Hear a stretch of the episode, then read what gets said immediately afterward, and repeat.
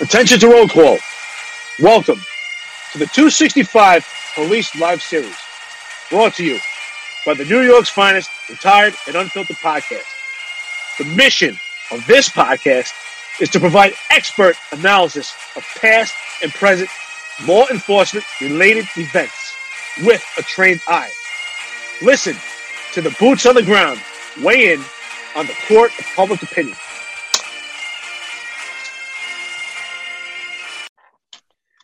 Right, everybody. Welcome again. Here we are, 265 live, 265 Police Live series. Here we go. Brought to you by New York's finest retired unfiltered podcast. We got more content for you. Unfortunately, the content keeps coming. So we have an article that has just surfaced. What was it? Through the uh, Daily News, New York Post. It John, was, what was that uh, article? it was the Daily News. Daily News. So we have a Daily News article which highlights exactly what we've been talking about: nepotism and also the relation that it has. Unfortunately, the elephant in the room that people don't want to talk about: race and how it correlates to uh, with the New York City Police Department. Uh, so why don't we get into it? Why don't we start breaking down this article? We can read it and start giving our synopsis and our analysis. All right, let's yeah, let's let's just talk uh for those not in the NYPD, the the ways you could get promoted. So the way that people know most in the police department is um civil service promotions. So basically you're a police officer, you want to become a sergeant, you take a civil service promotion exam. Um I know people knock that that process. I know I hear a lot internally that guys knock that. They say, "Oh, a test isn't the way to true leadership." Um, I agree with that statement. I do.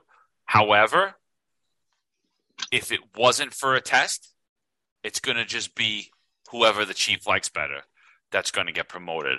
So if it wasn't for a test, I know I would have never got promoted to sergeant. I would have never got promoted to lieutenant, and I don't think Dim would either. We probably would have at some point. It would have been f- far out down the line. I mean, because we, you know, we're talking nepotism here, and then we're talking diversity hires. So the way, the true, the only way to li- literally eliminate all of that is through civil promotion exam, and what that is is you take a test, depending on your score depending you get a couple of points for maybe your time and rank. You could get a couple extra points if you live in the city. You could get a couple extra points for military service. I don't know if there's something for education. I don't believe there is. Um, so you'll get you could get a couple extra points, but basically it's determined on the score of your test. The score of your test, you'll be placed on the list depending on how you scored. You know, a list could be compromised of anywhere from a hundred to a thousand names and you will get called in order depending on how you you scored. Um, so, I mean, that is a fair process. These tests are multiple choice tests. They're a hundred question tests. Um, they are difficult exams. Um, they're not easy. You have to study. You have to put the work in. I think that's the only thing that separates somebody from getting that type of promotion is you have to put the work in to get that. Um, we did have some issues uh, on a 2015 lieutenant's exam that highlighted that people were getting um, they were getting uh, to the exam I believe was on a Friday, and you had people saying, "Well, I saw I uh, I um, I observed the Sabbath," and they took the test a few days later. And that's true for some people, they did. But that that 2015 exam was horrific. Um, same test; it's not a different test. So you get a few days in between. And we saw on the 2015 exam, I believe it was like five or ten percent passed on the day of, and then whoever got the exemption, and the exemption wasn't just for religious. There is also military exemptions if you're away. Um, we saw like a 99 percent uh, pass rate. So you know, I, I mean, just right there, it just shows how flawed that system is. Uh, they did away with religious exemptions for that. They still do have the military. Um, I do know a friend of mine whose wife gave birth the day of the exam, called the Sergeants Benevolent Association, said, Hey, listen, my wife's in labor right now. And they're like, Yeah, no, we could do, Mo.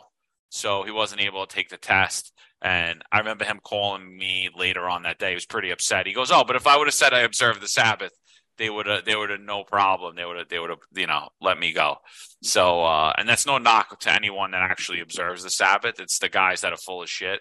There was also a couple of guys in IAB that called out sick um, that day of the exam, and then took the next day uh, took the exam on the next exam and they all passed and then they all ratted each other out. I know a couple of them got jammed up, a couple of them didn't. Um, so again, you know, I think I think the the promotion based exam, the civil service test for the exam, I think that's the way to go for that end of it. Um, what do you think about that? You know, this argument has been debated for years, and, and I and the argument has been, and it's a, it's a fair argument. So, if the to inform the public, it doesn't matter if you're the best cop, you're a field cop, or you've been a cop that's working administratively. Everyone, it's a level playing field when you actually when it comes to the test, and and, and it's unfortunate, but you could be an anti-crime police officer, very active out there, engaging the public, very knowledgeable in the law, case law. But when it comes to the actual test, that doesn't really come into play. And the reason being is because the civil service exam is a measure of administrative procedure, along with law, and some practicality of what it is to be a police officer. But it's actually a written rule of what's actually what happens in the book. And yes, the book is a foundation for what goes on in, the field, but it doesn't necessarily mirror. Okay, and, and, and people know this. It's just reality if you go to medical school, and you become a doctor, or if you go to law school, and you actually become a lawyer. The practicality of your employment is actually going to be different than what you studied. It's the reality. We, have all been there. Uh, I, I think the best analysis would be a road test. You go to driving school, you learn, you put your hands 10 and 2. And when you take the road test, that's the way you have to perform it. But reality, we all know it, including myself when we're out there driving, most of us drive one hand, or whatever the way you have your hands under the wheel. Most of us don't just drive 10 and 2. But that's the foundation that we learn it. And how we actually drive is not the same way in practicality. It's the same way in police work. So it's unfortunate. Sometimes you could be the best cop and not actually get the best score. So it's a level playing field. If you're an administrative cop or you're a cop street, you have to take about six months time out of your life. I would say this is probably parallels a Series 7 exam. You have to put extreme amount of effort to study in, uh, for a civil service exam. So, and I do think it's a good measure. It shows someone is dedicated, that you can take six months of your life and balance out your family, whatever the case that you have, your job, your position, and take the time out to study this particular handbook so that you understand the legalities of your work, administrative procedures, such so that you can become a supervisor to get to that next rank. And the argument here, well, this person's not a good leader, such that, and, and I'm okay with that. I'm okay with that. I understand that. I say, here, this is an opportunity that you take this particular handbook, and John, let's say you're in, you're in whatever role you're in at the time, or I'm in a role. It doesn't matter. We have the same level playing field to take this test, and alleviates ne- nepotism. However, you fall out on that particular list, based on your score, you get a number. If a thousand people took that test and you're number one, then you're the first one to get hired. If 50 people have to be filled for, for a vacancy, and the first 50 get hired. Now, I'm okay with that because I, am a firm believer that it, in some cases, yes, leadership is a born skill. But I'm a, I, I believe in the school that leadership is a learned skill. So once you do pass the exam, this is where I feel that it falls inadequate with the police department. Is there is about for the rank of sergeant, it's, it's the longest period of time. The basic module officer course or the beginner module officer course is where you get seminars from different facets of the job and they speak out a little synopsis of how you may fit in your role as a sergeant if you have a crime scene who would you notify and who would you maybe confirm with but it's a very little window that you get an opportunity of crack of a window of what you're going to see but there's no actual leadership training. Re- you really have to take it upon yourself to read leadership books or actually get out there and practically administer your job to understand leadership to be a role model and a mentor out there. But that's not something that's that's taught on the job. And I, I, I, I feel I'm okay with that process. The, pr- the process that I take issue to is discretionary promotions. Well, if it's a police officer that's going to get the rank of detective specialist, if it's a sergeant that's going to be sergeant special assignment, lieutenant special assignment, and the one that I take most issue is the rank of captain, because after captain, it's all discretionary promotions. And that is where we start to open the window for extreme amount of nepotism and also the elephant in the room. And I said the elephant in the room is because it makes people uncomfortable. It's a reality. John and I are not racist, but we want to let's be realistic that race and diversity plays a major role in how we promote those the, the captains moving on in their careers to have our leadership. And it's led to failed leadership because we're not organically promoting the captains discretionally on who is best to lead their commands. We're trying to find certain captains or certain inspectors to fill chief ranks or inspector ranks by diversity. We need so many black commanders to fill so many roles or Hispanic. Okay. And then so many white, depending on the cases, or Asian. But that should not be the facet. Whoever's the best candidate should fill it. And organically, we should have diversity. Yeah. So before we get into the sacred cow and uh, upset anybody, I just want to let you know anybody that's going to take sergeant rank, lieutenant rank, captain rank, you're looking to pursue those, definitely reach out to Mike Yanisek, get his elite digital patrol guide. Uh, I, you know, I like I said, I used him. I used him to study to get my way up. I spent four hours a day. I broke the entire patrol guide down, line by line, on cue cards. I did it probably twice per exam, and I would take a basic line. Uh, to uh, section 202 dash 1 patrol supervisor line 1 so i could always go back and reference exactly where i got that from. Uh, the patrol supervisor is responsible for blank. I would turn the card around i'd write the answer on the back all field operations right?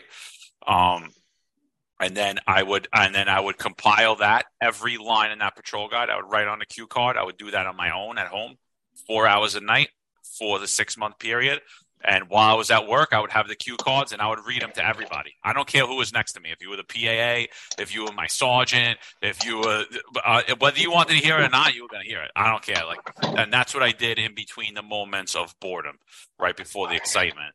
But uh, to get into the sacred cow, um, you know, I read. We spoke a little bit on this last episode. We kind of ended on it, and then next day, an article comes out by Rocco Parascandola in the Daily News, and it's titled promotion process a mystery, according to the NYPD internal report cited in a lawsuit from passed over Asian cops.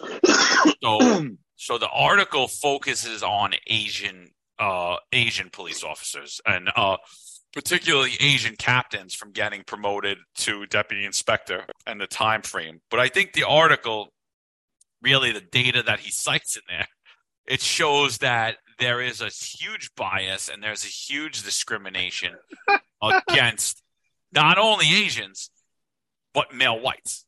Um, and he highlights that he completely ignores it and he puts the the on this article that basically that uh that white men get promoted faster than Asians. But let's I'll I'll, I'll start to read the article. Most NYPD brass have no idea why they get promoted. And most don't know why they get bumped up, don't know why they were, or don't know why they were passed over.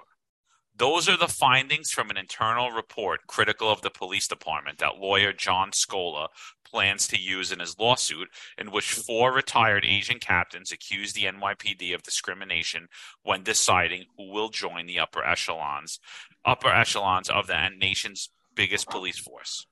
The short of it is, it's too little too late for these guys, Scola said, but we hope this lawsuit will drive substantive change moving forward and fix the problem ultimately.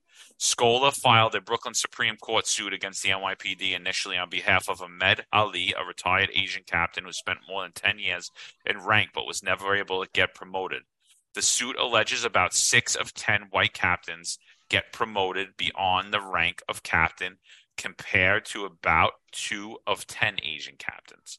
So that's, I find it interesting even that the lawyer goes after the whites too. But, you know, again, you know, it's, it's it's a time frame. So I would say the suit is correct when it wants to when it wants to hand that out. We'll get into that data we'll get into that data as we go through this article. But why don't you talk about the the executive promotion process a little bit?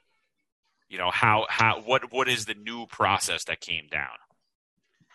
Well, it's interesting that you say that. So there was a time. This this is where I take issue. There was a time that it was understood on this job that you had rank as a captain and you would fill a role in a precinct, you would fill that billet, and that billet would have a particular rank attached to it. And what I mean by that is, uh, if a captain, for instance, let's use the 120 because the 120 was our first precinct and we both worked there, so we could both relate to it. So, if the public understands now, people on the job knows there was a time where if you were a captain and you were shipped sent to the 120 precinct to command that precinct, it was understood that eventually, when you left that precinct to move on your career, whatever your next station or your next assignment would be, you would leave that precinct as an inspector. Not a deputy inspector, actually an inspector. There's captain, deputy inspector, then inspector. And we can totally agree on that. So it's understood if I was a captain and I was working in, let's say, uh, PSA four, and I'll say that because PSA four, I, I, was a crime sergeant there. You would you would leave PSA four, you would get transferred out of PSA four to your next command as a deputy inspector. And what happened over time, and I put a lot of blame on former commissioner, uh, former police commissioner Shea, that we started to have to fill diversity roles, and those that would get promoted past the rank of captain it didn't necessarily coincide with the type of prison they were in anymore. It was if they fit that particular diversity bill. And it's unfortunate, but I've seen it with my with my own eyes. I've seen male white captains work in a particular precinct where prior to that administration, it was understood that, for instance, you're working at PSA 4 for three years, you're going to leave as a deputy inspector, and then move on to the next command. And within a year or two, you would then be promoted to inspector. And what I saw is male whites spending three years in one precinct and now spending three and almost four years in another precinct without getting promoted, while their counterparts, some male black, or female black, or male Hispanic and female Hispanic. Listen, we're not being racist, but we're being honest based on the observations. And the numbers that we have do reflect that that we did see that their counterparts in the minority roles were getting promoted at a much faster rate. I saw in precincts that they normally would not get promoted within one year get deputy inspector and then stay in that same precinct and then another year or two get inspector and then move on to another command and get chief. And what else do we even see? We saw during police commissioner Shea's reign as commissioner which goes back to the nepotism that we were talking about. Here, his son is being transferred to the detective squad with less than 18 months on the job. That's less than one year on the street with six months in the police academy. What we saw is we saw those in the executive rank. An executive rank is captain and above, getting what we refer to as double bumps. I can use names, for instance, uh, former former chief of patrol, Fausto Pichardo, he was bumped up two separate ranks and, and he filled the diversity role of first Dominican chief of patrol. Prior prior to this, we had a, a, a woman by the name of Nilda Hofmann. She was bumped up two separate ranks so that she would fill the first female Hispanic in charge of community affairs. And we had other people fit in this bill of getting double bumps, which was which which means that instead of going to inspector to deputy chief, they went from inspector to assistant chief. They skipped a rank. Why? So that they fit these certain roles. And it was all based on race so that we could fit these diversity roles. And what can I tell you reflects that? And John, I'm sure you remember during our tenure with the police department, and while de Blasio was still mayor towards the end of his administration, there was a memo that was circulated within, within the police department, and it was referred to as a mayor's executive order. And the mayor's executive order did indicate that every time there was a, vac- a vacancy for an executive role, when there would be an interview process, it was mandatory that that a position for that would have to be a person would have to be interviewed that is underrepresented within the department. And, and I think that leaves a, a, a, lot of holes and a lot of questions. Is that underrepresented in a unit? Is underrepresented as a whole? Is under underrepresented for that particular precinct? And that relates to diversity and race. And again, we're not allowing the process to happen organically. Also, what was implemented, which I think is a road for corruption, was towards the end of my career, and John, I, I believe you saw this too before you left, is that the community started to have their own input. And what happened was captains that were uh, in charge of their command, or let's say, for instance, you had a captain who was an executive officer. And if they wish to take on that role of eventually being a commanding officer, because a commanding officer is the path to promotion. There was an unwritten rule, and sometimes we see it's happening now to fit diversity roles, but there was an unwritten rule that in order to get promoted past the rank of captain, you would have to display that you could run a command, a precinct, a housing uh, area, a transit district, that you could show leadership and you would be a commanding officer as a captain, and then you would get promoted to deputy inspector. And what happened was it was implemented that the community, not only would the police commissioner appoint who would get the rank of captain, or who would get promoted past or who would get assigned to a particular precinct was not only in the hands of the police commissioner, but our former mayor de Blasio administered the community to be involved, where the community had an opportunity to interview potential candidates, and they had a say, not the final say, but they had a say in which candidate they favored for their community, which opened the doors and the gateway for racism and discrimination. And again, that also correlates with nepotism. And I think former police police commissioner Shea really opened that window and started to try to plug the holes for these diversity roles. And we really went overboard by bumping those two ranks, by holding back these white male captains where normally they would spend two years in a precinct and get promoted, but now we have them in a precinct almost four years, and they're starting to get stale in that precinct and they see they're not getting promoted, and their drive is not going to be the same in that precinct. I mean, how could it? Because when they see their counterparts getting promoted at a much faster rate, and they have not experienced and endured the amount of time and pressure that they had as a commanding officer.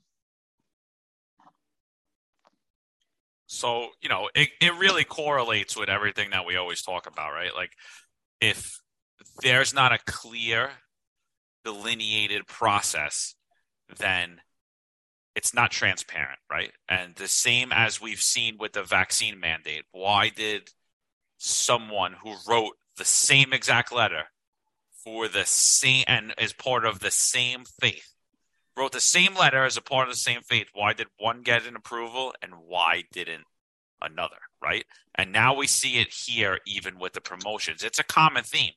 We'll just do whatever we want. It doesn't matter, right? But at the same time, they will sit there and tell you if it's not equal, it's discriminatory, right? And I'll I'll go back to the FDNY case where the FDNY case stated that there was a there was an exam a few years back. It's, it's probably actually almost a decade back now. Uh, but uh, during that exam, uh, you had a you had a group of black and Hispanic officers sue and said the test was discriminatory. City came back with all that data the data was they spent like 12 million. They only recruited in minority neighborhoods. They pushed the time of of the exam up uh, so that people didn't have to wake up early to go to the exam. They did it really?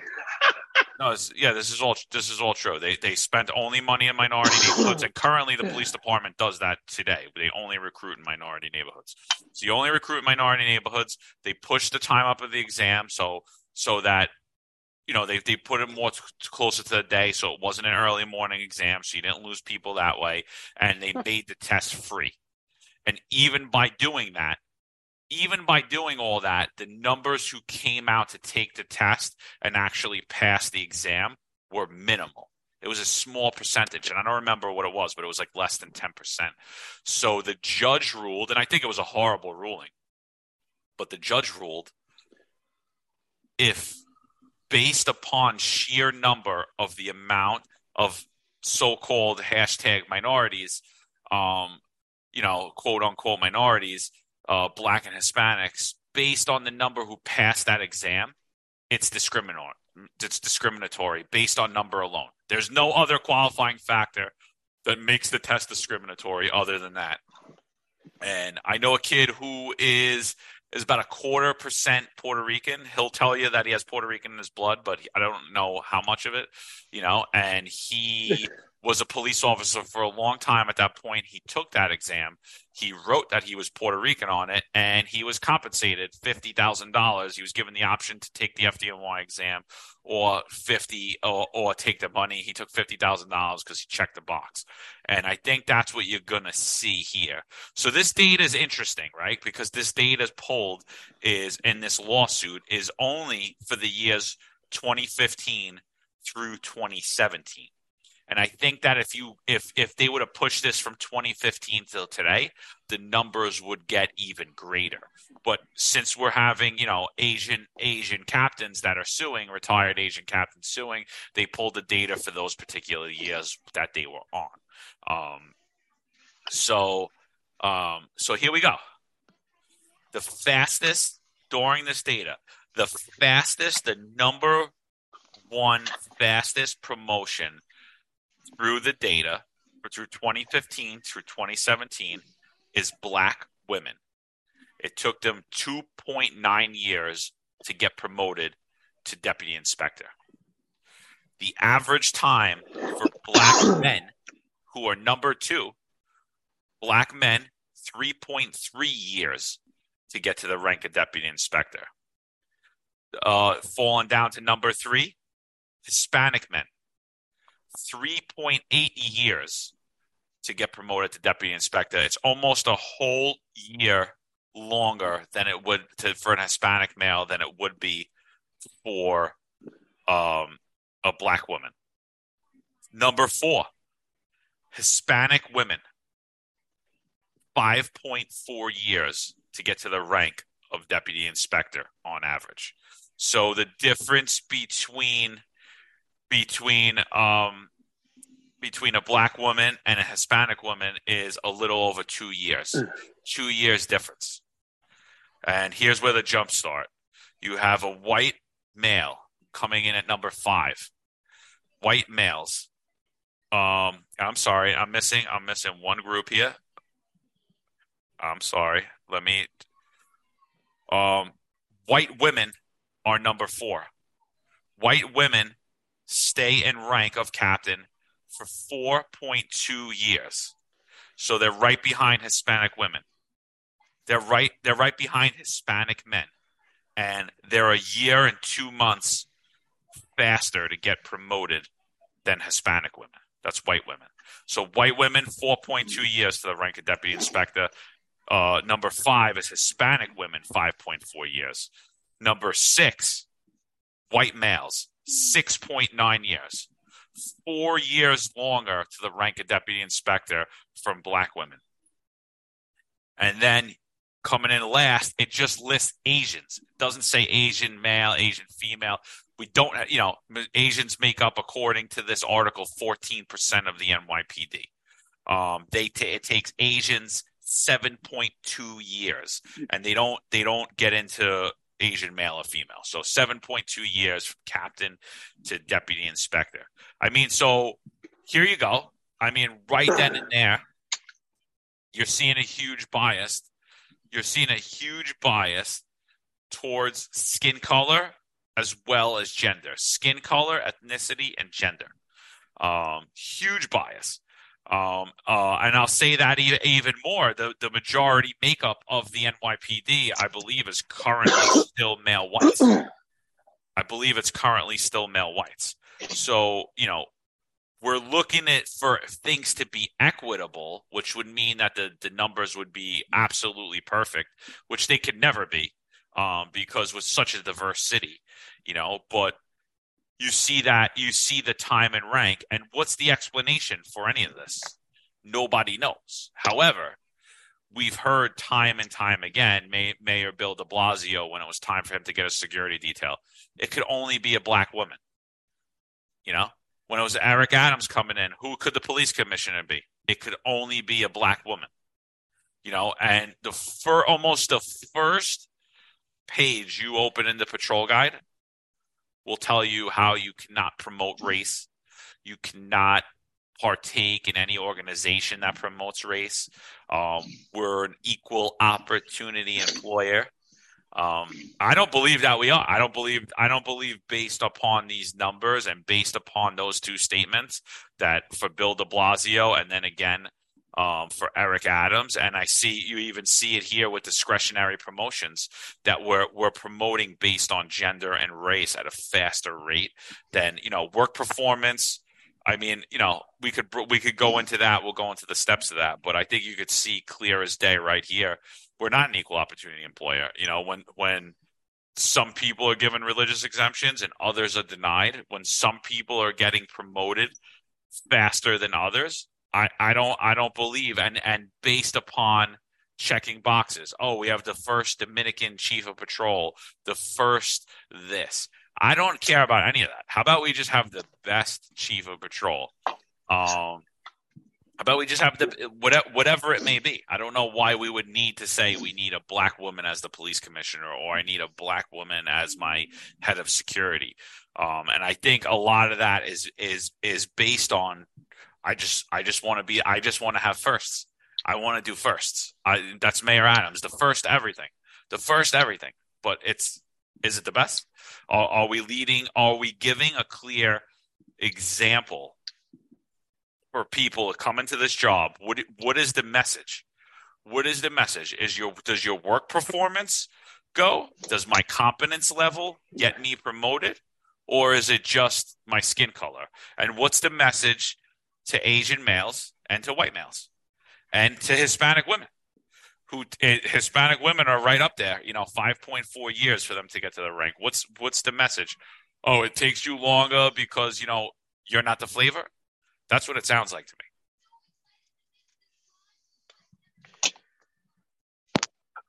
This is absolutely it's an atrocity. The more that we go over these numbers and read this, I agree 100%. When you go down the line, you could say, oh, well, okay, so we fill the role of of a black woman. Okay, they get promoted within 2.9 years.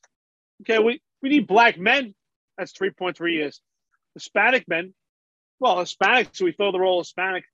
But somehow there we, we, we promoted Hispanic men before Hispanic women because we already filled the Hispanic role.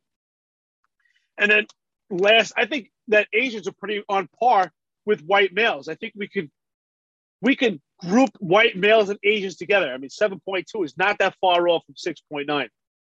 I think this is absolutely an atrocity. I think that it really comes down to you have to ask yourself, not am I the best candidate? Do I have the best evaluations? Am I the best leader? You have to ask yourself, do I have the correct skin color? Do I have the correct gender? Do I have the right phone calls? Do I have the right connections? Do I have the right networking? Because again, this article said it's a mystery.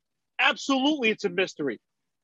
Everything that goes on in this department, as far as discretionary, is just complete darkness. Everyone's left in the dark. There's no exact system that's in place. You know, I I remember I look back and I read Steve Jobs' book. and He always talks about that a business has to have a system. A system has to be in place because it's good. It's important to have good people, but you have to have a good system. Because let's say, for instance, I'm lieutenant, special operations, and I run a great unit. If I'm out sick or I'm not, we have to have a good system running so that if someone's going to fill my role, that system keeps moving. So you ask me to, there is no system here that that is running properly. I think the department is just complete failed leadership. I think we've hit an iceberg and it's the sinking Titanic. And right now, the last thing that's happening is the band is playing. And Mayor Eric Adams, he's the singer in the band. And we're just watching this whole thing sink because it's not about who's the best to fill these roles. It's about exactly what you said check the box. We have the first black female commissioner. Great. Box check. But you know what? It doesn't matter anyway because she's not the one running the department. We know that reality. We can unveil uh, Banks is the one running this department as we speak. Unfortunately, I don't want to insult her, but she is a figurehead. She was put in this place because she fits the role of first female black. Uh, and I also, it's my opinion that she was put in this position because she was a complete outsider and she was running a command of about 300 police officers and detectives. So obviously, it would take her to come to the New York City Police Department, which is a completely different animal, and, I'm sure she's probably very intelligent. I've heard nothing but good good things about her. But here, she has to fit a role of going from 300 running 300 detectives to 35,000 police officers among five boroughs when she was working in one county. And everyone knows that New York City is is is a, definitely a strange makeup in a sense because in most places, right, it's cities that make up a county, right? If you were to look at Los Angeles County, Los Angeles County is made up of various different cities, right? Compton, Hollywood, different cities make up that county. But New York City is, is, is so different and diverse and so large because it's five counties that make up a city. So here we have the police commissioner that was in charge of 300 detectives in one county. She's now running five separate counties, which means five different district attorneys, different styles on how they run their their jurisdictions in their court systems, processing the dichotomy of what happens in the street and also what happens in court. And 35,000 police officers, rank and file, detectives, lieutenants, sergeant, inspectors. And I think the, I think that Mayor Eric Adams knew that she has a learning curve. It's going to take her probably a year or maybe so, a year or somewhat more time to learn the semantics of the New York City Police Department. And during that time, he could kind of have her to the side and watch and understand to sit back because she knows that she has to learn while Banks is legitimately the actual commissioner. But what do we do? We check the boxes. She filled the role. She fills the role of first female black police commissioner. I mean, I mean, and and and here you go. Like, if if you want to say, all right, it's whites have predominantly historically ran this job and we do we need to push for the underrepresented the underrepresented to get the exact structure of what we have the makeup of New York City. I mean if you look at the census, we are on par with that as far as the police department. We're on par to almost be almost the exact makeup of New York City, uh, percentage wise. But if you're going after the underrepresented, if you're going after the underrepresented to give a head up, a, a leg up, I mean, let's just call out what it is. Um, so according to this, overall, overall, Asians make up uh, around nine percent of the job, and that's in every that's in every rank. That's every rank. Uh, this is an appendix pulled off the census, New York City Police Department census. Uh, this is 2021 data. So they, they make up 9%. But you got to remember, Asians are mixed in there with Pacific Island, Pacific Islanders, which is Indian descent, Bangladeshi, uh, a lot of other different cultures and subcultures. So what we see based upon that data is all right, I'm sorry. Give me one second. Asians make up 9.8% of the police department. Blacks in every rank, 15.2%. Hispanics in every rank, 30%. Whites in every rank, 44%. So whites overwhelmingly are the majority, right? But Asians are overwhelmingly the underrepresented. And not only are they underrepresented, they're not even listed properly. And I'll go into the same thing with whites too, because I, I'll, I'll again say I don't know what determines you to be a white man or a European man or whatever, but I won't get into that. Let's label everybody in that that, everybody every everyone from every part of the world is white. Um, let's do that. Doesn't matter how you came here, how you got here, how you were treated when you were here. None of that matters. Everybody's white other than black, Hispanic, and Asian Pacific Islanders. So Asian Pacific Islanders are the most underrepresented. So the narrative that we're pushing the underrepresented ahead falls on its face because they're the most underrepresented and it takes them the longest time to get promoted. So that's how hypocritical, how nonsensical even the things that they tell us in everything. Oh no, we got to push ahead the other the underrepresented communities.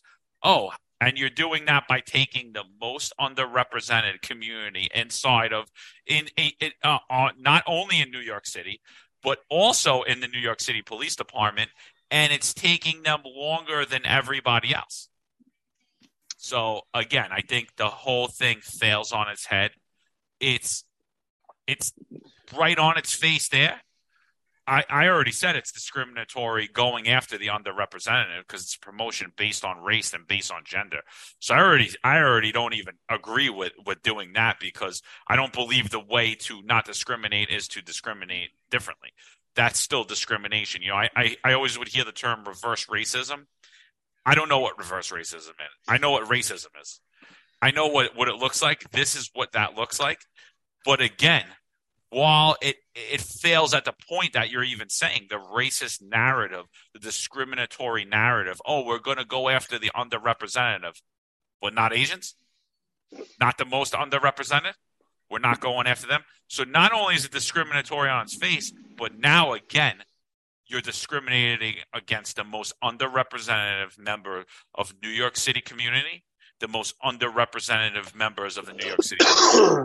so again, what what what what is it? Failure in leadership. And you know, and we talk about nepotism, and you sit there and you listen to these white men in the rank of three star chief and police commissioner sit there and pull a narrative and push a discriminatory process such as this. And I, I sit there and I'm like, wow, it's really weird for you to sit there and basically demonize yourself, your skin color, and give your son, should he come on this job, less opportunity. But, you know, I think what we see now is, you know, it's it's very easy to push this narrative because they are largely unaffected by it because when one of their sons or nephews or daughters gets on this job none of this applies this just applies this just applies to those who aren't who aren't NYPD royalty. So like people like Eric Dim, people like me, people like you, you're you're you're going to be affected by it. So so first we're seeing um we're seeing the nepotism, right? Who do you know? That's how you get promoted. After that, it's based upon your skin color. After that, it's based upon your gender. After that, maybe hard work. Maybe we could squeeze you in, kid. Oh, and by the way, this goes through all the boroughs, so you know there's one slot. So yeah, maybe maybe we'll get you in. Maybe we'll get you in at some point. So really, hard work, competence really falls by the wayside. You may get lucky. I'm not saying you won't get promoted. I mean, Eric got promoted. He didn't know anybody on this job. I he did. You know, his unit led New York City in gun arrests three years in a row. No small feat, you know. Um, but you know, I mean, it was it was almost hypocritical that it took him so long to get promoted. But uh, you know, I mean, here we go again. It's just it's just it's just and and you sit there and you wonder, oh, we don't know why morale's down. Uh, I don't know. Maybe these people have no clear path to success. Well, I, I think I think you nailed it one hundred percent. Again, we always talk about this, but it's the truth. What do we see common with different different issues that we hold with, with the police department? It's hypocrisy. This is hypocrisy because we're talking here. We had the mayor's executive office, the mayor's executive order, in direction, right in, re, in reference to the underrepresented of the job, and we just highlighted it. So here we go. The most underrepresented is the uh, is the Asian community. So why don't we have the first female Asian police commissioner if that's the case? But again, hypocrisy, and there are no rules on, within the police department. It's whatever whatever floats their boat at that time, whatever works for their particular family members or their buddies. I mean, it, there is there is a complete mystery. I mean, honestly, for for all of us, and I think executives at this point couldn't even answer the question themselves. We all know it's all common knowledge. If you want to, if you want to get promoted to the rank of sergeant, you take a civil service exam. If you want to get promoted to lieutenant, you take the civil service exam. If you want to get promoted to the rank of captain, you got the civil service exam. But after that, what system is in place? We know uh, we know that the unwritten rule is that you become a commanding officer and show that you have leadership. But what is the system? And, and, I, and, I, and I, I clearly mean this. If I had to write out a bullet, or John, if you had to write out a bullet right now, I can clearly tell you that you and I would not, and, and you and I are very articulate. We can express ourselves, and we're able to explain ourselves in a manner that can be detailed. All right, we're very meticulous when it comes to detail. So I, I could honestly tell you, in my opinion, that if if John, let's say for instance, I was at your school, you were a professor, and you said, "Hey, listen, write me a paper on what is the system, what is the path for the executives to promotion." I can tell you that my paper is blank, other than gender, who do you know, what race am I? But other than that, could could you tell me what is the path? Could I tell you how long you have to be a commanding officer? There's exactly on this job, there's no number. I, I can tell you right now, I challenge any executive officer that is in the rank above the rank of captain who's been promoted. Tell me, what is the number and length of time that you need to be a commanding officer to get promoted? That cannot be answered. I can definitely, we can agree on that. What type of evaluations do you have to have by the community and the police police commissioner? That cannot be answered. I think, again, I have a blank piece of paper. That's exactly what it would be. Blank. The only thing they can tell me is who do they know? Right? Maybe legitimately they get recognized by by the chief of department or the first deputy commissioner on this job because of merit. But once they're on the list to be recognized, as far as actually getting promoted, unless you have that phone call of knowing someone, uh, unless you're Richard Shea, who's going to get into the detective squad for 18 months, you better hope that you fall into these categories of being underrepresented, right? Black woman, black man, Hispanic man. However, if you're underrepresented as an Asian, forget about it. Not happening.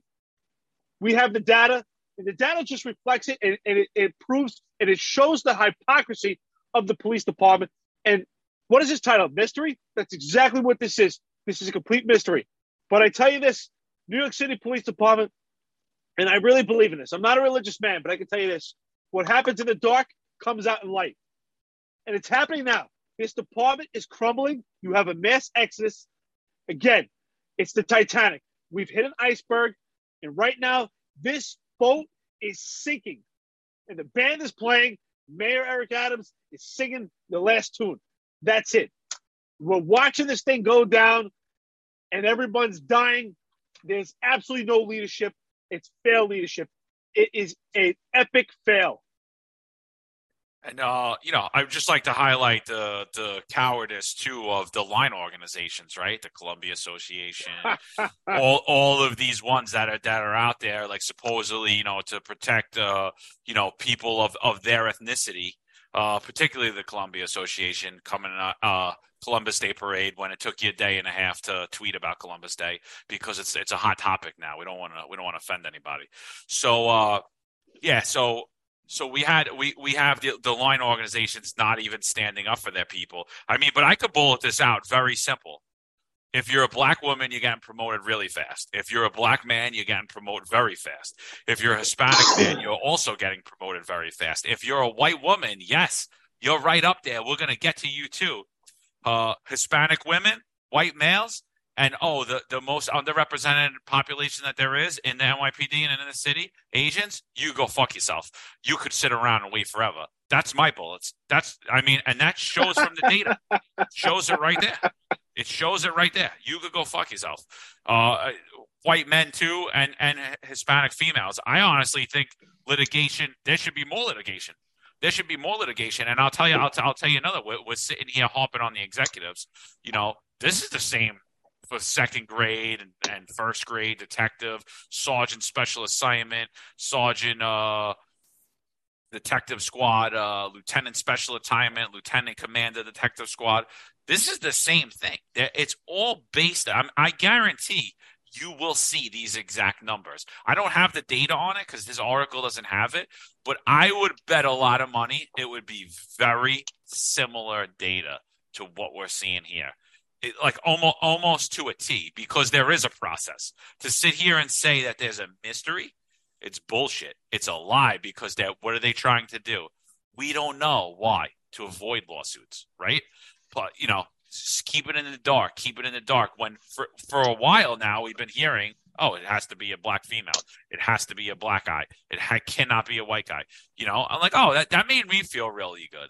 I I just gotta say, like all all this stuff has made if anything, has not only it it it causes tribalism. All of this it causes everyone in every ethnicity to say, "Hey, what about me? What about me? Why why why does my work not like I'm gonna I'm gonna go to the back of the line because I'm an Asian male or I'm an Asian female?" or I'm a white male and I'm married to a white woman and she goes way ahead of me, or I'm a white male and I'm married to a black woman and she's su- skyrockets past me. You know, and and by the way, I might I might be a lot more competent than her. I might have had a much better career than her. You know, um, I'm glad that you mentioned that because I I, I actually I, I take I take I have a, a, a I have a I have an issue with that, and, and I'll tell you why. I think it's great. The New York City Police Department is made up of numerous tribes. You know, I read a book called Tribe, and Joe Rogan talks about it all the time. It's a great book. It talks about the community of a tribe, and the culture, and and how it does create clicks and things like that. And that's exactly what we have in the police department. And I think it's great to have tribes. We have the Columbia Association, right? We have Goal. We have uh, the Shomrim Society. We have different fraternal organizations where police officers build a network where they meet other police officers or other people ranked on the job and they network and they have meetings. And and, and it's I think it's a good opportunity to become fraternal and socialize and talk shop with people of the same uh, community that you come from or, or, ancestry or like for instance if goal you know you, uh, other people that are part of the lgbt uh, uh, lgbtq community that you can relate to and talk about the job and have people that that relate to you that are on the, uh, that have an understanding of your background and that's great, and that makes it that's better for the job. But I think that these fraternal organizations have no place in the discretionary promotion, but we know they do. They have a major input.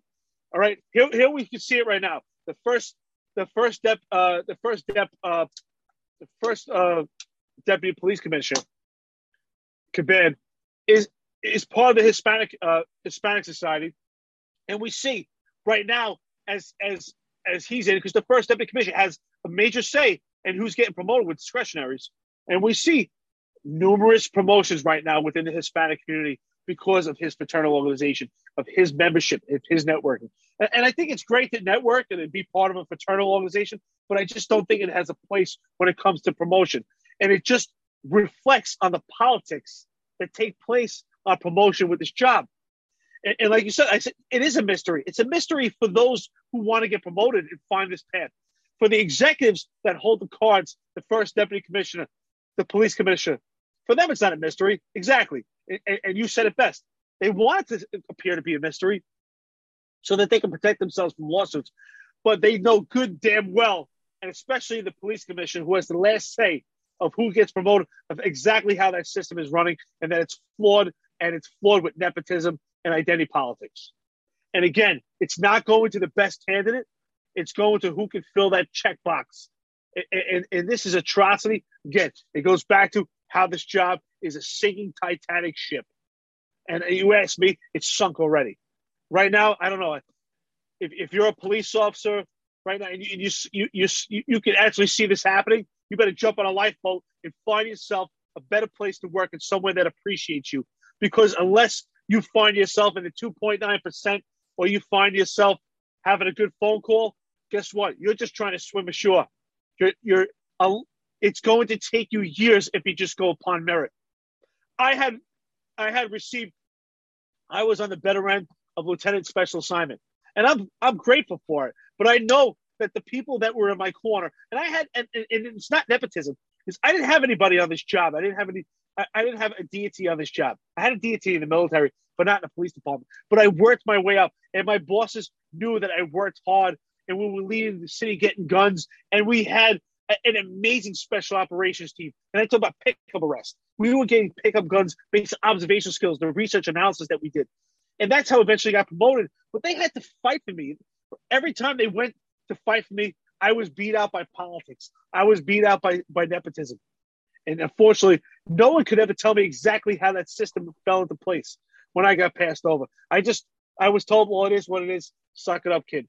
And you know what? Being a good Marine, that's what I did. I sucked it up. But you know what? Now that I'm retired, I could actually expose the atrocities, uh, atrocities of this job. And it's true. And it's unfortunate.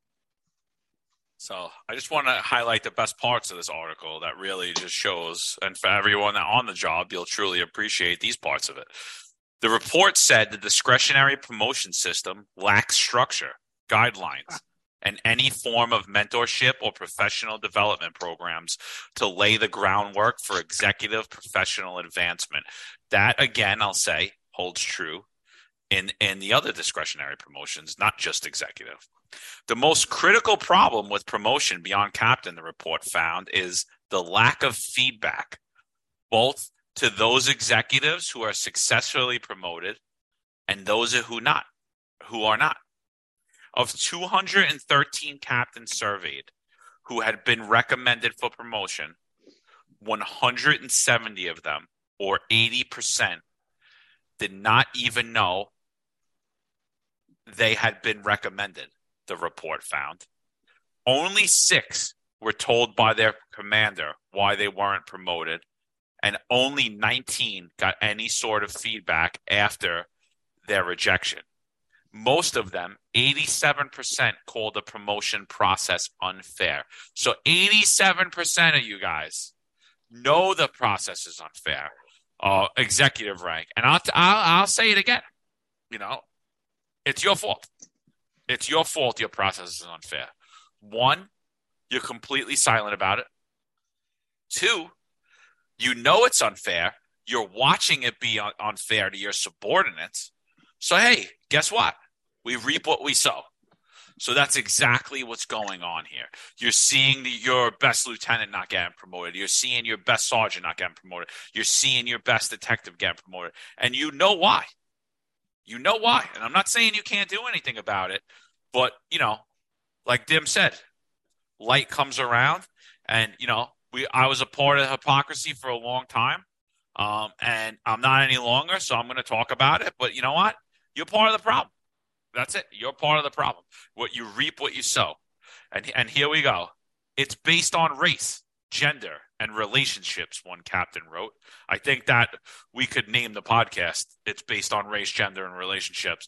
Um, one captain wrote, There is no formal me- mechanism in place for advancement. Captains who did become deputy inspectors were also surveyed as part of the study.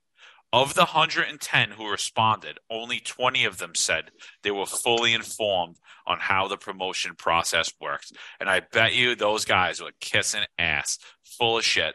The report said 92 deputy inspectors, or 84%, called the process unfair. Again, 84% of the deputy inspectors said the process. These are the guys that got promoted. They're saying it's still unfair. They need to be clear and transparent on who is eligible for promotion and why, won't that be inspector wrote. The NYPD, citing pending litigation, refused to answer any questions about the survey, including what changes were made after the survey was completed under the leadership of then Commissioner James O'Neill. So, again, I mean, this article, I mean, I, I think we put it into better perspective than Rocco did. Uh, but but it's it's damning.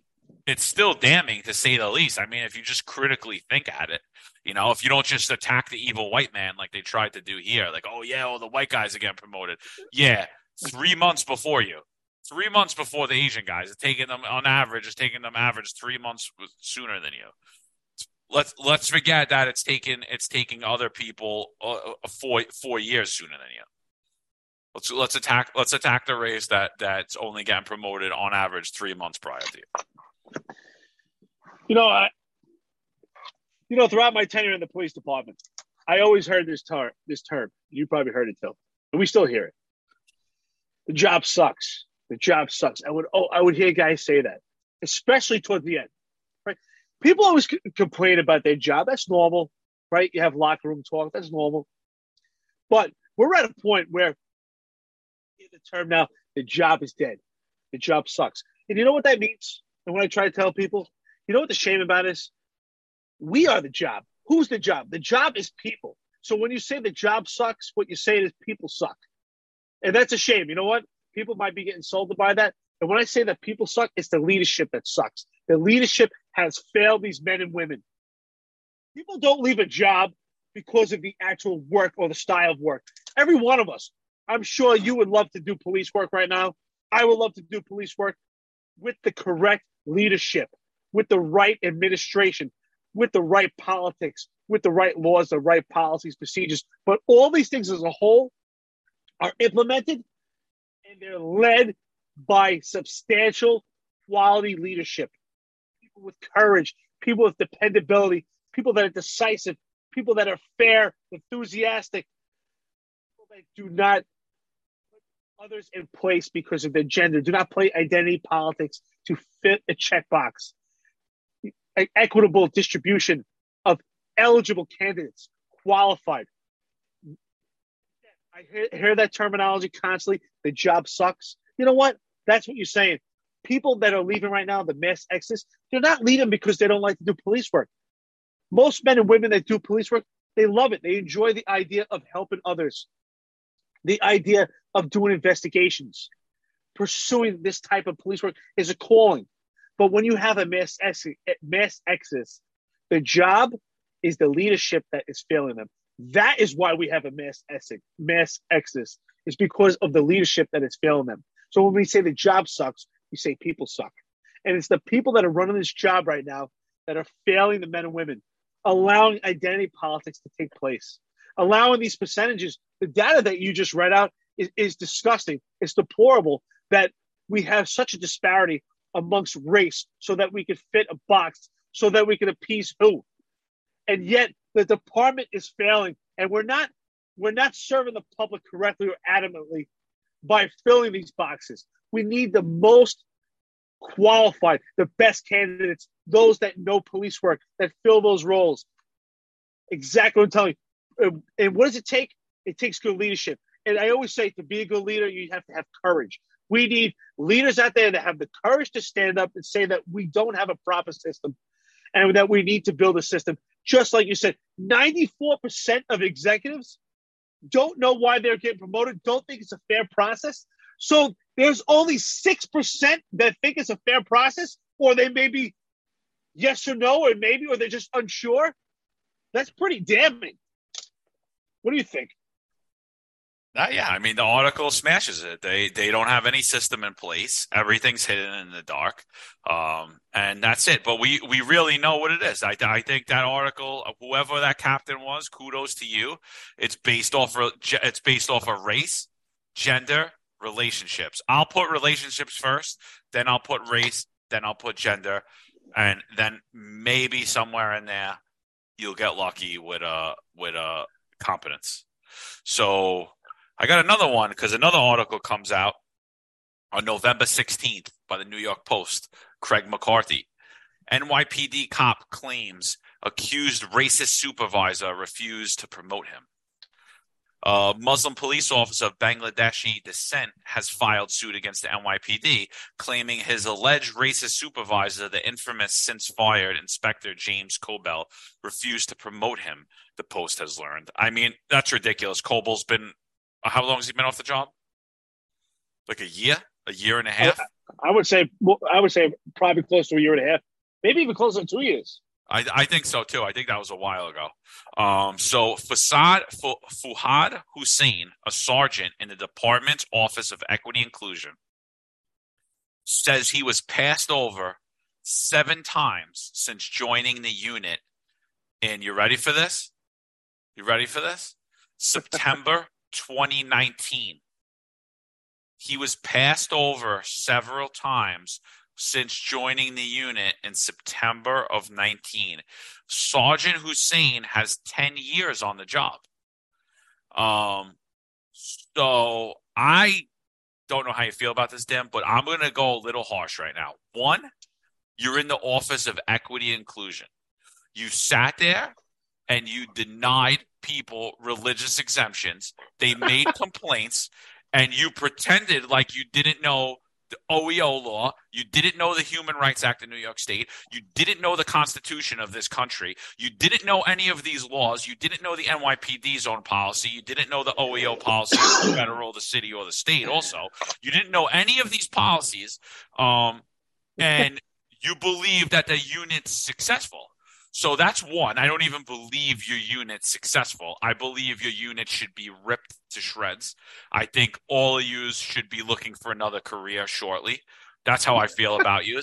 And I, and I and I and I and I include that to mean the last two commissioners too, in that, including the one that's in here now. Um, you clearly failed at your job, and your job is a shill job to bring down and get done with whatever the mayor tells you to get done, whether it's legal or not. So here we go. Your whole unit violates the law. Whatever part you had in it, small or little, you're supervisor on this job. You're supposed to have integrity because you work in this unit. And so that's one.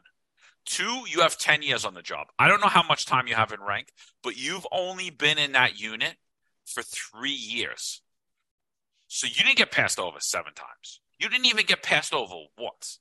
And who even believes that in three years in a unit they're deserving to get the money? I mean, I I think that's I think that's real arrogance. I think that's a real I, I think it's I think this this this lawsuit is a real slap in the face to the guy who was sitting in a detective squad for 10 years and couldn't get second grade to the sergeant who was in charge of a, detective squad for 4 years maybe 4 or 5 years as a commanding officer and didn't get the money what is this guy doing? He's getting he's going out to lunch. He's seven to three. He's got the weekends off. You, you, know, like what what makes you deserving of getting that money? I mean, I, I, to me, honestly, like you know, people sent me this article, like, oh, look at this, and and my whole thing was, I was like, he doesn't fucking deserve it. I would have I would have put him in if I was his lieutenant or I was his captain. I'd be like, guy, you want you want the money, like put some more years in. Maybe go to a unit where you're deserving of it. Um, it, it definitely ain't that one. I'll tell you that. Definitely ain't that one. well, I I knew I knew I was right when you and I decided to team up because we think alike. But I'm pretty sure uh, I'm pretty sure that you're confident. You know how I feel about him getting a special assignment promotion anyway, being in this inside position. I'm not listen. I'm not anti. I'm not that guy that says you know I hate people that do administrative positions. That's not what I'm saying. But I'm sure there are pr- plenty of people that are out in the field putting themselves in the face of danger that qualify for a special assignment before this particular sergeant. And also, I mean, let's just look at some small issues here. For instance, right now, and this is what it is with contracts, it takes it's a minimum of five years on the job before you can get promoted to sergeant. And then once you get promoted to sergeant, if you are fit, lucky enough to get promoted with five years on the job, it's six years to top pay. So that's 11 years on the job till you're a top paid sergeant. So here, this particular sergeant has 10 years on the job and he has three years in rank. So he's not even at top pay as a sergeant. And he feels that he should be on to the next rank and he's fulfilling an administrative role. He should be thankful and appreciative. Yes, you maybe work hard. I, I, you know, I don't know exactly what goes on in that unit, but I do know that one thing I can tell you that goes on in that unit, and John, you highlighted, is that you're you're you're contributing to the discrimination against those that uh, refuse the vaccination mandate. That I can tell you, you're definitely doing. You want to be compensated for it, but here you have three years in rank, you're an administrative role. You should be appreciated that you're in that position, especially in the climate in the climate that we're working right now, and under the guise of CCRB. And yet, you feel that you were passed over seven times.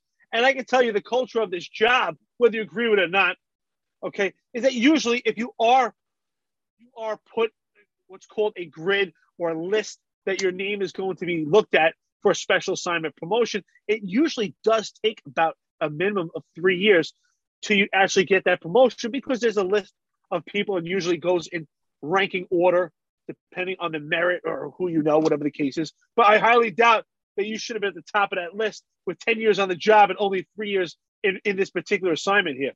So, listen, we have a duty, people of the of New York City, to this country, and to our men and women in law enforcement, particularly NYPD, because that's where we serve, is to tell the truth.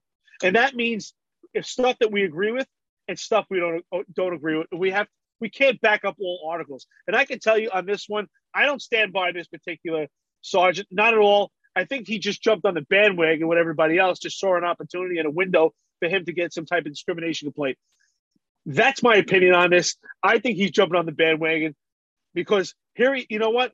It's karma. You're in a position where you've been discriminating against those not getting the vaccine, the vaccine, and now you feel you'll be discriminated against, or you're just jumping on the bandwagon, which which I think is exactly what's going on here. What do you think? Yeah, I'm looking at Kobel. So his his article, he retires in January on January 11th, 2021. But I believe that that came out a while prior to that. So he didn't even work with Kobel that long, like like a year or two. So he was expecting that he was going to go to the unit. The minute he went to the unit, Kobel was going to promote him. So whether you want to say whatever, the guy made racist remarks online. I don't know anyone in their right mind that would put him in for the money and say, "Oh yeah, oh yeah, this guy deserves the money. He's such a great sergeant. He's doing such great work. He's doing God's work out there." Um, it's it's a joke. I mean, I'm definitely not backing that up. So I know a few people sent that to me to talk about it, and that's my honest opinion of it. Um, and you know, to New York City Police Department, we did you a favor. We debunked it here for you. Um, you could you could sit there and go back. How long did it even work for him? What's the average amount of time? And yes, he actually is the most uh, in the most underrepresented community, not only in New York City but also in the police department. But don't worry about it because you guys promote those guys last anyway. So fuck them. you know, I think I think we should uh, for the public that our uh, non-police officers that are listening to our podcast, and I hope that you are. I just want to break down so you understand. When we refer to, that's just kind of a, a nickname that we use for it. When we refer to someone getting the money, what we mean is that if you're in the rank of sergeant or lieutenant, which you get promoted by civil service exam, there's discretionary promotions within those ranks. So as a sergeant, you can be promoted to sergeant special assignment or sergeant uh, sergeant commander. And the same thing for lieutenant. You can be lieutenant special assignment or lieutenant commander. They're the same pay grades, just a different uh, billet, different name for that particular rank. So you you would be promoted within that rank. So you'd still be a sergeant, but you'd be sp- sergeant special assignment. What does that mean? You work hard. You're a, you're a specialist in your particular field, and you've been recognized, and you would get a substantial amount of, uh, amount of of income for that funding is for is is a is part of your discretionary promotion. So you're still the rank of sergeant, you still wear the same patch, You still wear the same uh, chevrons. You still dress the same with that rank. You're just at a higher pay grade. It, it's it's an appreciation for you in that rank. But unfortunately, what we're highlighting here, reflecting, is that it's misused and abused. As we, we, we spoke about earlier with captains and executives getting promoted, what we have debunked in this is the data shows that those are getting promoted in the executive ranks based on identity politics, gender, race, and also, unfortunately, relationships, which is nepotism. But we see it amongst the sergeant and sergeants and lieutenants, and also police officers that get promoted to detective. We see it as well. There is what's called a detective specialist, which means they don't go to an 18 month track within an investigative unit. In their role as a police officer, they provided a substantial amount of work that's been important. So again, it's an appreciation pay. Uh, so, but what we see, we see race and we see identity politics among these ranks getting these promotions. It's completely unfair. Again, same system. It's left in the dark. If I had to give you a list of bullets of what did these police officers do to get the promotion, in some cases it is merit, and I could bullet it down. But when it comes to police officer, sergeant, lieutenant, in many cases, it's nepotism. In, in, in most of those cases, I would say it's nepotism. Some police officer that drives a chief around and they get promoted to detective and eventually detective first grade. This is absolutely an, an, insult and a slap in the face to detectives that are working in a detective squad or investigating in a homicide squad, spending nights and weekends on call, time away from their family, doing impressive, uh, prolific investigations. And these guys and these gals don't get first grade. But then we have some police officer who couldn't hold a candle to these men and women gets promoted for driving a chief around. I think I, I, have seen that many times, and you've seen it too. I see this one particular cop. He was useless, and I don't want to give his name. Absolutely useless, but he drove a chief around, and he was promoted, and he got first grade detective. So for the public doesn't know out there, there's three levels: third grade being the lowest, and up to first grade first grade detectives, their pay is on parallel with a lieutenant. So think about that. Drive around a chief and you get promoted to detective. What an insult to the men and women that are out there wearing the fine suits out there, looking professional, going to crime scenes, investigating it in 95 degree weather, sweating, or going out there in below zero, investigating a case, and they're on call sometimes nights, weekends. I see detectives in the arson explosion u- unit these people are on call for 24 hours at a time, giving up time for their family, and they don't get grade. But then someone drives a cheap and they get it. And there's a relationship of nepotism. Yeah, I mean, I don't, I don't know how much we could hit home on that, but that's you know that's I mean it's it's disgusting. You know, basically again, it's killing the incentive, it's killing the morale, um, it's hurting it's hurting the. It's actually hurting. It's it's hurting people too. I I I spoke to someone recently who was highly upset about this process. You know, for years and years and years and years, waiting, waiting and waiting, and you know, it affects your family. It affects your motivation. It affects all these different things, and uh, it's wrong. It's wrong. It's absolutely wrong. Um, I just wanted. Well, uh, yeah, yeah. You, you, got something else you want? No. You, no, I'm just saying it, it absolutely it, it is wrong. It, it is wrong because when you're in a particular role, you're working that ladder, and you got that motivation, de- dedication to get to that next rank, and you might have a vision or an idea in your head of what you need to do to get to that next point. And I think what happens is that actually hurts communities as well because if you're a commanding officer and you're a captain and you say, "Well, I think I think I have in my head that I need to do A through E to get promoted to the rank of deputy inspector, but yet that doesn't fit well with what the community needs or what that precinct needs, then you're a failure to, to that precinct because you're trying to fit what the categories you believe are needed to get to the next rank because it has not been laid out for these captains to understand exactly what they need to do, what system needs to be in place to get to that next rank. So for that, they could be failing in a particular precinct and they could be failing in their leadership. And, and I, I suspect in many cases that's exactly what's happening. I mean, once you mess with morale, you're messing with public safety, right? If someone doesn't Absolutely. believe, you know, if somebody doesn't believe that it's, oh, well, why should I go out there and give my 100% when none of it matters? I mean, that's unfortunately the case, right? And I'm not saying cops need to get everything and we need to throw rose petals at their feet and feed them grapes. I'm not saying that at all. But I mean, give, again, give people a clear path to success. Give them a clear path to success. We know how to get through the, um, the civil service ranks. You got to study your ass off, and that's how you get it. You know, um, we don't know how you get transfers. We don't know how you get promoted in the discretionary process. I mean, and I mean, we we we do know, but it, you know, the the, the NYPD doesn't know. It's a mystery.